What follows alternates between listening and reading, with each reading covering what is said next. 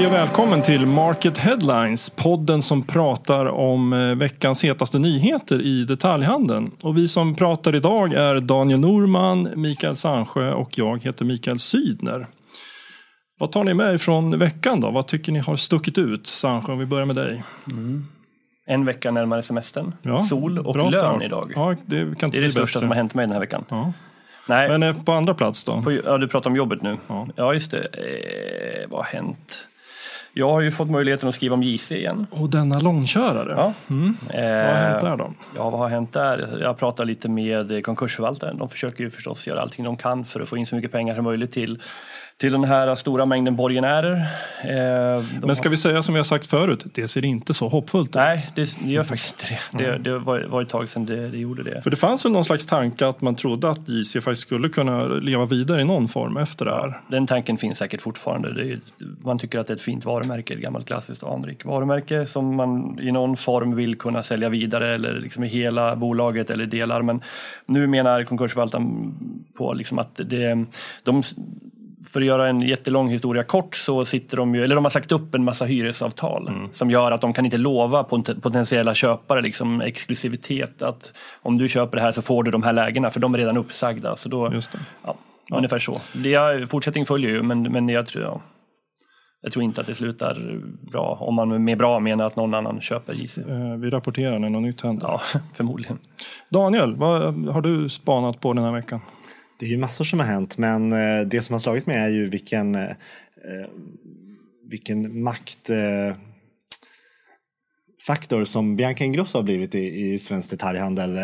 Vi rapporterade här i veckan om att hennes sminkmärke Kaja som hon säljer i en egen e-handel, bara i sin egen e-handel, eh, har börjat leverera till Norge. Eller de har öppnat en norsk e-handel och också att de, när de ändå var igång, började leverera till stora delar av världen. USA, hela EU, Australien och Kanada. Bianca goes global, typ. Ja men verkligen. Hon, det, det syns ju också på att eh, det kom också en, eh, ett pressmeddelande från Gina, Tricot, Gina Tricot om att man använder henne i sin det, sommarkampanj där hon och hennes vänner visar upp deras, sina, liksom, deras produkter. Är det någon som har kollat på den här? eh? Nej, jag funderar mest på hur många de är, de där Wahlgren, så kanske du vet. Jag, De är ganska många va? de är ganska många. Ja, Jag tittar ju på det. Jag tycker det är ganska kul. Och det som är roligt är ju att det tydligen har funnits en jättestor efterfrågan Ja. på hennes produkter i Norge just för att Wahlgrens värld känns där. Och hon har ju liksom blivit en kändis där också. Ja, det går som en plog för hennes varumärke på något vis. Ja, Ja. Så det kanske är något för andra varumärken att ta till. kanske. Exakt, bra, bra tanke. Ehm, vi går vidare då. Eh, själv har jag spanat på att eh, det här med butiksdöd är ju aldrig kul att prata om. Men i veckan så meddelades det att kedjan Dressbarn slår igen. Eh, vilket betyder att 650 butiker riskerar att försvinna på ett bräde om ingen annan är intresserad av att ta över detta eller delar av det. Eh, hittills i år har 6 000 butiker försvunnit i USA. Vilket är i princip hela årssiffran 2018. Det är helt sjukt. Det är Ja. helt galet. Nu vet vi ju inte hur många butiker som har öppnat, för det öppnas ju faktiskt butiker också. Men det här med butiksdöd fortsätter på något sätt i alla fall, kan vi konstatera.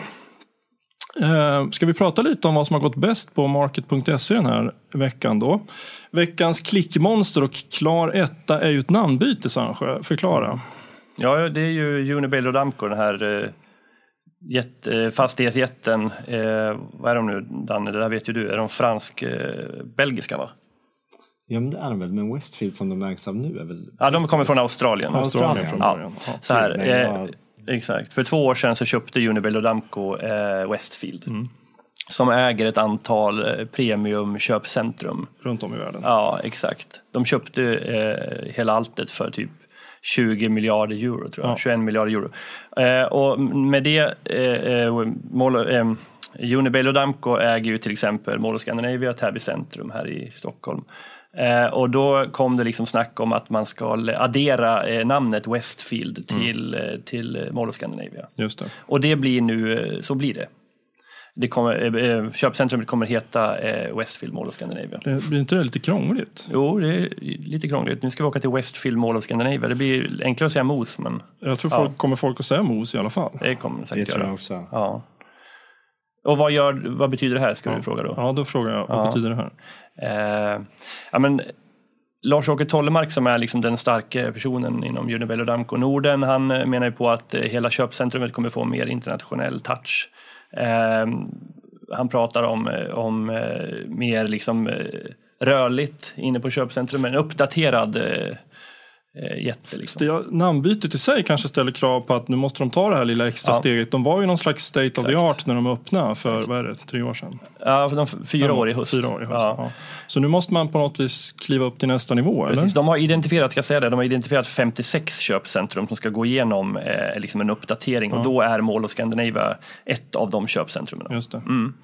Nej, det finns ingen annan artikel på sajten som var i närheten den här Nej. veckan av eh, som har finns väl ett stort eh, intresse för mos som de Ja, Absolut, det gör det verkligen. Ja. Eh, vi går vidare mina herrar. Tvåa, Åhléns fortsätter att stänga varuhus. Den har vi hört också några gånger förut apropå JC-följetongen. Verkligen, och det är ju ingen hemlighet. Det har ju Gustav Örn sagt att de ska fortsätta stänga Mm. olönsamma varuhus. Och den här gången så valde man att lägga ner ett av varuhusen i Sundsvall. Det är på Birsta för att det inte gick så bra. Utan man satsar där inne i stan Just det. istället. Det händer mycket på Åhléns, både, inte bara stängningar. Man satsar på en rad nya koncept och hittar på en massa annat och skapar marknadsplatser och allt vad det är. Och i nästa vecka kan man läsa om detta på market.se där vi har en ganska stor intervju med Gustav Örn. Säg spännande. inte det nu för att jag ska träffa honom i eftermiddag om inget oförutsett händer. Det kan ju göra så att vi, Ja, vi, försöker- vi lägger in en liten reservation då. Ja, med tanke på det här med bara- lönen och bara- så, man kanske bara- drar ja. iväg någon annanstans. Men bara en liten Ja, reservation. Ja. ska försöka hitta dit. Bra. Eh, för att runda av listan, på tredje plats. ehm, Ikeas omorganisation. Man gör sig av med en massa människor men man ska tydligen skaffa ännu fler åt andra hållet istället. Ja, men det är väl den här ekvationen som, eh, som, eh, som flera andra detaljhandelsbolag liksom jobbar med. Att de, de säger upp folk men samtidigt så ska de eh, anställa eftersom de gör ett kompetensskifte. Ica har gjort samma sak. Och då så, så skrev stora rubriker om att de sparkar folk samtidigt som de kanske i slutändan anställer Det blir mer fokus på att man sparkar snarare än Ja. att man... För att de har väl sagt att de kommer att vara fler anställda i Sverige än vad de är idag. Ja, men då, det är väl det troliga. Nu kommer det ännu längre engelska titlar kanske. Ja, förmodligen. Ja. Ja. Ja, men eftersom de ska jobba med digitalisering så är Ja, det det, blir, det, det öppnar upp Ja. för er väldigt bra titlar.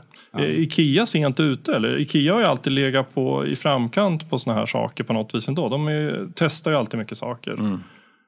Men det är en stor det organisation, det tar tid att svänga saker Ja, men det också. känns väl som att alla de här stora har varit sent ute. De har liksom inte gått i bräschen för den här omställningen, varken Ica eller Åhléns eller Ikea. Då, som... Men när de väl gör det kanske de får upp farten känns det som. Ja men verkligen, då har de ju muskler att sätta Ja. in för att göra det. Så Ja, att det de... intressanta är att Ikea ändå har en rad eh, citykoncept och mindre koncept som de testar här och där. Där de kanske sladdar är väl digitalt, men Mm. det får vi se vad som händer. Nu kom de, berättade de i veckan också att de ska börja använda eh, sina varuhus som e-handelslager. De hade ju tänkt bygga ett Just stort det. eh, e-handelslager i Malmö men man väljer istället att använda varuhusen som, som redan finns som Mm. lager. Så det är också det kommer nya, nya, nya saker hela tiden. Medan alla andra gör tvärtom. Man öppnar stora centrallager istället. Ja.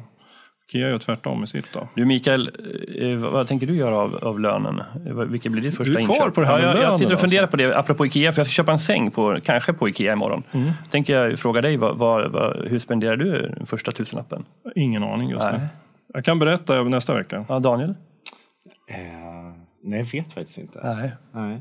Nej, men du jag ska får köpa en födelsedagspresent. Jag ska på en 40-årskalas tu- för en imorgon. tusenlapp. Nej, Nej, inte för en tusenlapp.